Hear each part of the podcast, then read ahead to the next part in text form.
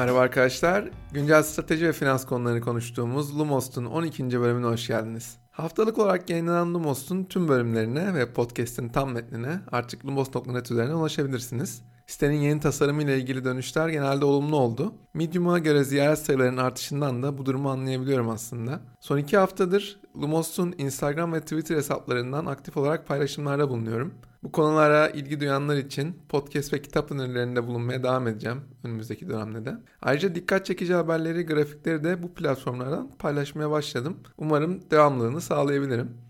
Eğer henüz takip etmediyseniz Lumos'un LinkedIn, Instagram, Twitter ve Facebook hesaplarını da beklerim sizleri. Bugün Covid-19 bölümü sonrası tekrar eski formatımıza dönüyoruz. Konuğumuz Visa. Açık bankacılığı Visa'nın Plaid satın alması üzerinden anlamaya çalışacağız. Cevap aradığımız soru da şu. Visa Plaid'i neden satın aldı? Hadi başlayalım. Dünyada farklı ülkelerde farklı rakipleri olsa da Mastercard ve Visa dünyanın en büyük iki kredi kartı ve banka kartı şirketi. Mastercard veya Visa'yı bir çeşit uluslararası ödeme olarak düşünebiliriz. Bu iki şirkette bankalar ve şirketler arasındaki kredi kartı işlemlerinden kaynaklanan nakit transferi kaydını tutuyorlar ve bunların aktarımına aracılık ediyorlar. Duopol olarak nitelendirebileceğimiz bu yapıda iki oyuncunun da birbirine bağımlılık dereceleri oldukça yüksek. Bunu zaten çoğumuz biliyoruz muhtemelen. Platform ekonomilerinin ortak bir özelliği var. Büyük olan daha da büyüyor.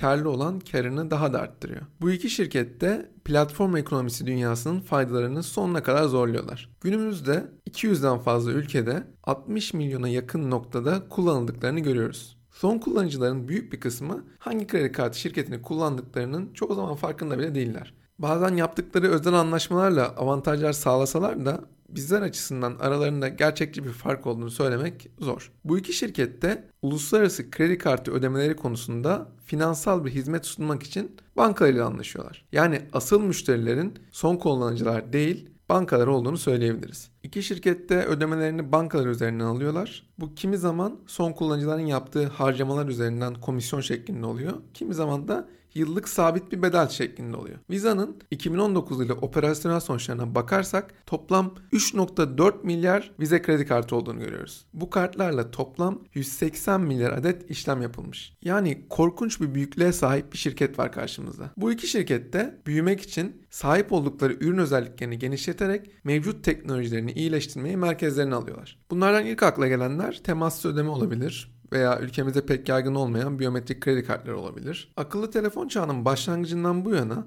Apple Pay, Google Wallet, Square, PayPal gibi yeni ödeme yöntemlerini sunan çok sayıda oyuncu var. Bu oyuncuların hepsi bir şekilde Visa ve Mastercard ile beraber var oluyorlar. Bu iki şirket de yeni oyuncuların mevcut sistemlerini kullanmalarını sonuna kadar destekliyor.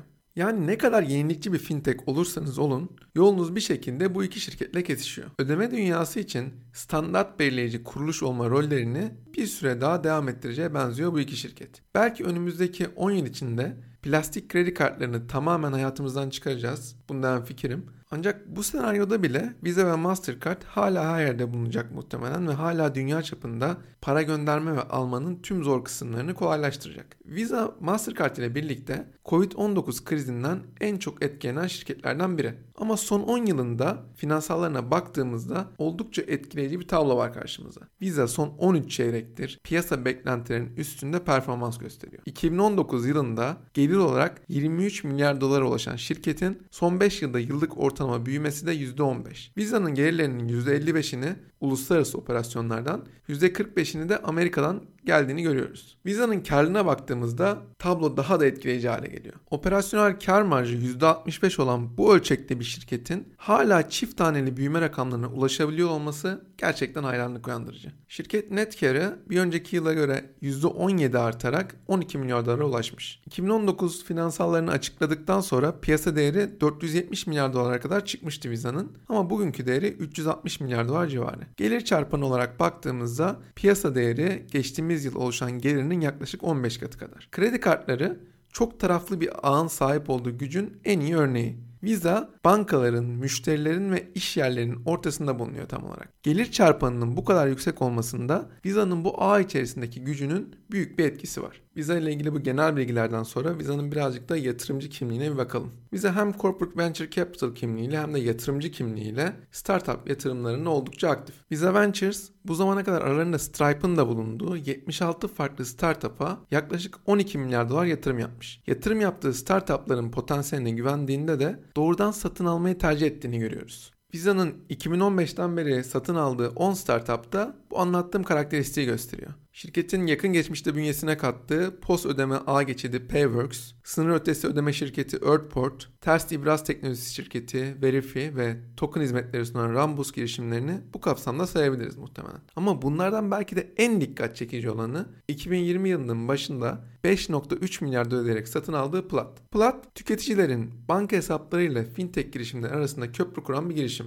Plat'ın büyümesinin arkasında açık bankacılık kavramının giderek yaygınlaşması yatıyor. Şimdi açık bankacılık kavramını birazcık açalım. En kısa tanımıyla açık bankacılık, bankalarda sahip olduğumuz finansal verilerimizin bizim iznimiz dahilinde üçüncü kişilerle paylaşılması olarak ifade edilebilir. Geleneksel bankalar teknoloji ve inovasyona çok büyük yatırımlar yapıyorlar. Ama bunun karşılığında istenen çıktıları aldıkları konusunda şüpheliyim. Bunun temel sebebinin hiyerarşinin getirdiği hantallık ve yavaş karar alma olduğunu söyleyebilirim. Kullanıcı tarafında teknoloji bilincinin artması onları oyunun bir parçasına haline getirmiş gibi. Kullanıcılar eskisi gibi sadece kullanan değil, aynı zamanda değişimi isteyen ve onun bir parçası olan taraftalar. Bankaların böyle bir düzene ayak uydurabilmesinin en kolay ve karlı yolu mevcut sistemlerini açık bankacılık yoluyla potansiyel ortaklarını açmaları. Bankalar sahip oldukları verileri ekosisteme sunduklarında uzun vadede kendilerine daha fazla veri, müşteri ve işlem sağlayabiliyorlar. Ayrıca müşterileri de kullanıcı deneyimi olarak çok daha yenilikçi ürünleri kullanma şansı yakalıyor. Peki hangi finansal veriler diye sorduğunuzu duyar gibiyim. Burada bahsettiğim finansal veriler arasında ödeme alışkanlıklarımız, aylık hangi sektöre ne kadar harcama yaptığımız, eğitim için bütçemizden ayırdığımız miktar ya da çocuğumuzun ihtiyaçları için ne kadar harcama yaptığımız sayılabilir. Peki açık bankacılık servisleriyle ne amaçlanıyor? Bu servisler yardımıyla kişiye özel teklifler kurgulanabilir. Bankalar müşterilerine daha düşük maliyetli hizmet verebilirler. Ya da kullanıcılar finansal risklerini daha yakından takip edebilirler. Açık bankacılık kavramının temelinde API'ler yer alıyor. API'nin ne olduğunu kısaca anlatmak gerekirse iki uygulamanın aralarında haberleşmesine veya konuşmasına imkan sağlayan bir yazılım aracı olduğunu söyleyebiliriz. Teknik açıklamayı gerçek hayattan bir örnekle anlatmaya çalışayım. Bir restorandasınız, elinizdeki menüden yemek siparişi veriyorsunuz. Vereceğiniz siparişi mutfağa iletecek ve yemek hazır olduğunda mutfaktan getirecek bir aracıya ihtiyacınız var. API bize bu konuda yardımcı olan garsonlara benziyor. API'ler yalnızca gerekli olan bilgiyi paketler halinde alıyor, iletiyor ve işlenmek üzere geri getiriyor. Yani API herhangi bir platformdaki bir uygulamaya ait özelliklerin, fonksiyonların ve yeteneklerin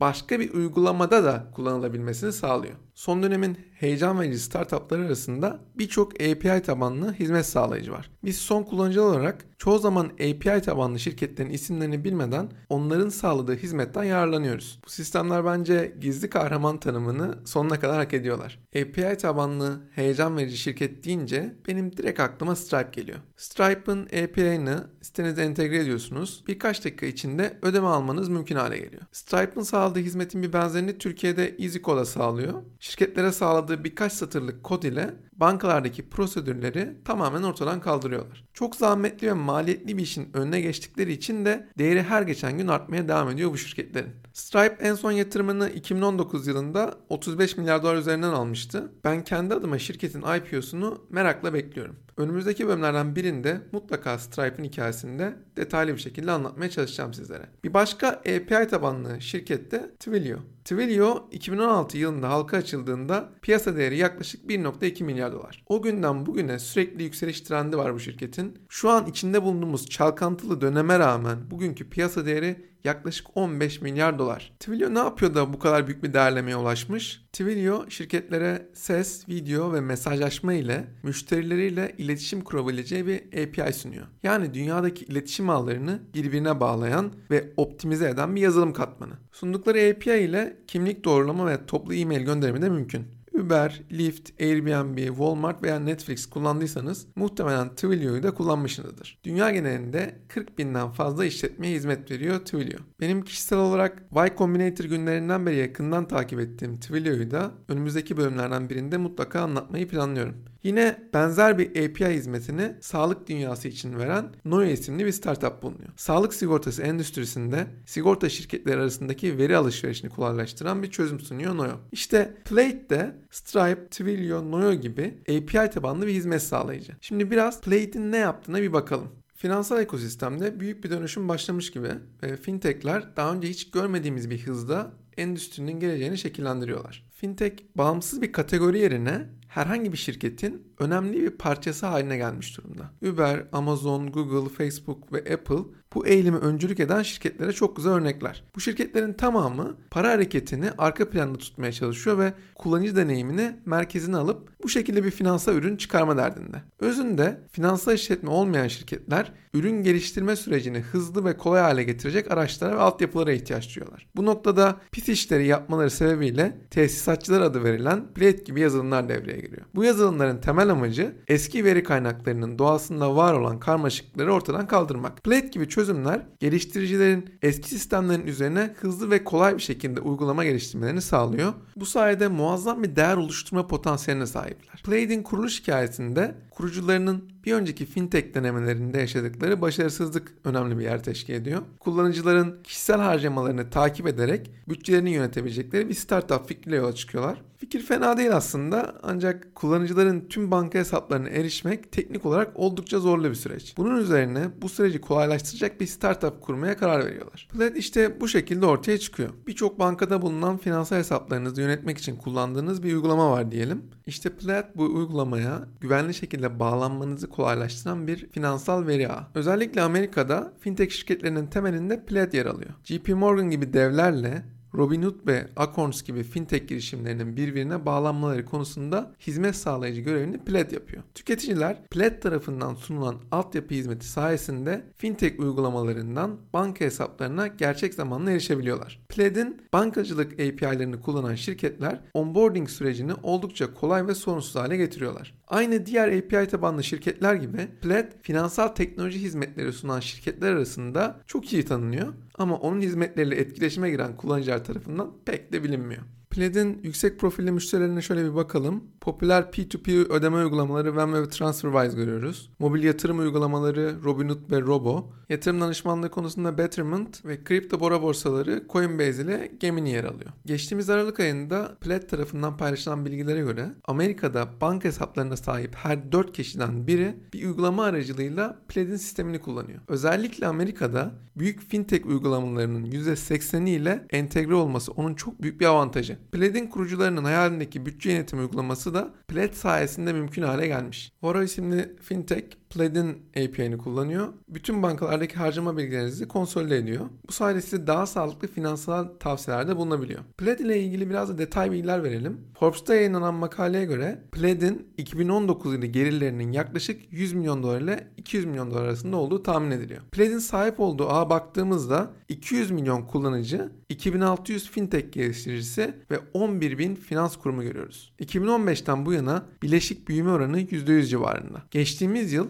hem Visa hem de Mastercard'dan seri C turunda yatırım alan Plaid'in o günkü değerlemesi 2.65 milyar dolardı. Plaid'in faaliyet gösterdiği pazarın büyüklüğünü hesaplamak çok zor ama küresel fintech pazarının 700 milyar dolarlık bir endüstri olduğunu düşündüğümüzde büyük bir potansiyele sahip olduğu da açık. Visa'nın Plaid için 5.3 milyar dolar ödediğini düşündüğümüzde çok kısa süre önce yapılan yatırım turundaki değerlemesini iki katına ulaştırdığını görüyoruz. Gelir çarpanına baktığımızda şirket gelirlerinin neredeyse 50 katı üzerinden değerlenmiş. Peki başta sorduğumuz soruyu tekrarlayalım. Visa Plaid'i neden satın aldı? Bunun ilk sebebi ödeme sistemlerinin giderek dijitalleştiği dünyada Visa'nın kendi konumunu sağlamlaştırmak istemesi olabilir. Şimdi kendinizi Visa veya Mastercard'ın yerine koyun. Ödeme sistemlerinin giderek dijitalleşmesi sizin için belli açılardan risk teşkil ediyor. Gelecekte sizi tehdit edebilecek Plaid gibi startuplara yatırım yapmak oldukça mantıklı görünüyor. Satın almanın ikinci bir sebebi de Visa'nın uluslararası alanda açık bankacılık ve açık ödemeler devrimi sağlayan bir platform olma isteği. Visa aslında kendi dünyasında Amazon olmak istiyor. Visa'nın hayalinde dünyadaki finansal hizmetlerin nasıl sunulduğu konusunda kontrole sahip güçlü bir inovasyon platformu olmak var. Visa bu stratejik amacı networklerin network'ü olarak isimlendirmiş. Ben bu söylemi alışılmadık derecede cesur buldum. Visa markası altında Plaid, açık bankacılık girişimlerinin hızlandırılmasına ve finansın demokratikleşmesine öncülük edebilir. Plaid ile ilgili endişeler de yok değil, bankaların açık inovasyona meraklı olmadıklarını görüyoruz. Ve çoğu banka tüketici etkileşiminin tek sahibi olmak istiyor. Ayrıca bankaların tüketici verilerinin güvenliği gerekçesiyle Plaid'in sisteme erişimini kesmesi de mümkün. Yani Plaid aslında oldukça kırılgan bir iş modeline sahip ama Visa'nın yıllardır süregelen ilişkileri sayesinde Plaid ile bankalar arasındaki ilişkiler de normalleşecektir muhtemelen. Satın almanın üçüncü bir sebebi de Plaid'in önündeki büyüme potansiyeli. Visa'nın 200'den fazla ülkede servis verdiğini konuşmuştuk. Bu geniş müşteri ağını düşündüğümüzde satın alma öncesi sadece 3 ülkede servis veren Plaid'in önünde çok büyük bir genişleme fırsatı bulunuyor. Visa dünya çapındaki erişimini kullanarak diğer ülkelerde Plaid'i kolaylıkla konumlandırabilir. Bu durum Visa'nın fintech, banka, müşteri ekosistemini içeren yeni bir iş alanı yaratmasını da sağlayabilir. Veri toplama ve yönetim sektöründeki ağ etkisi dinamikleri göz önüne alındığında Plaid gibi bir oyuncu kolaylıkla orantısız bir pazar payına ulaşabilir gibi. Satın almaya son olarak Visa'nın ezeli rakibi Mastercard açısından da bir bakalım. Açık bankacılık konusunda pratikte çok fazla fark olmamasına rağmen Mastercard Visa'ya göre çok daha inovatif bir şirket imajı çiziyordu. Ancak Plaid yardımıyla Visa yarışta büyük bir adım atmış gibi. Mastercard kendi rakip platformunu inşa etmek için daha agresif hamleler yapacaktır muhtemelen. Amerika'da ve Avrupa'da Plaid'in birkaç küçük rakibi olsa da rekabet halinde olduğu ana oyuncu Yodlee. Bu noktada Mastercard'ın Plaid'in rakibi Yodlee'yi veya Finicity'yi satın almasını bekleyebiliriz. Sonuç olarak Plaid, API tabanlı heyecan verici fintech girişimlerinden biri. Visa bu satın almayla açık bankacılığın ve platform kurmanın finansal hizmetlerin geleceği olduğunu inandığını gösteriyor bizlere. Önümüzdeki dönemde hem API tabanlı startupları hem de Plaid'ın Visa çatısı altında büyüme hikayesini yakından izlemeye devam edeceğiz. Haftaya görüşmek üzere.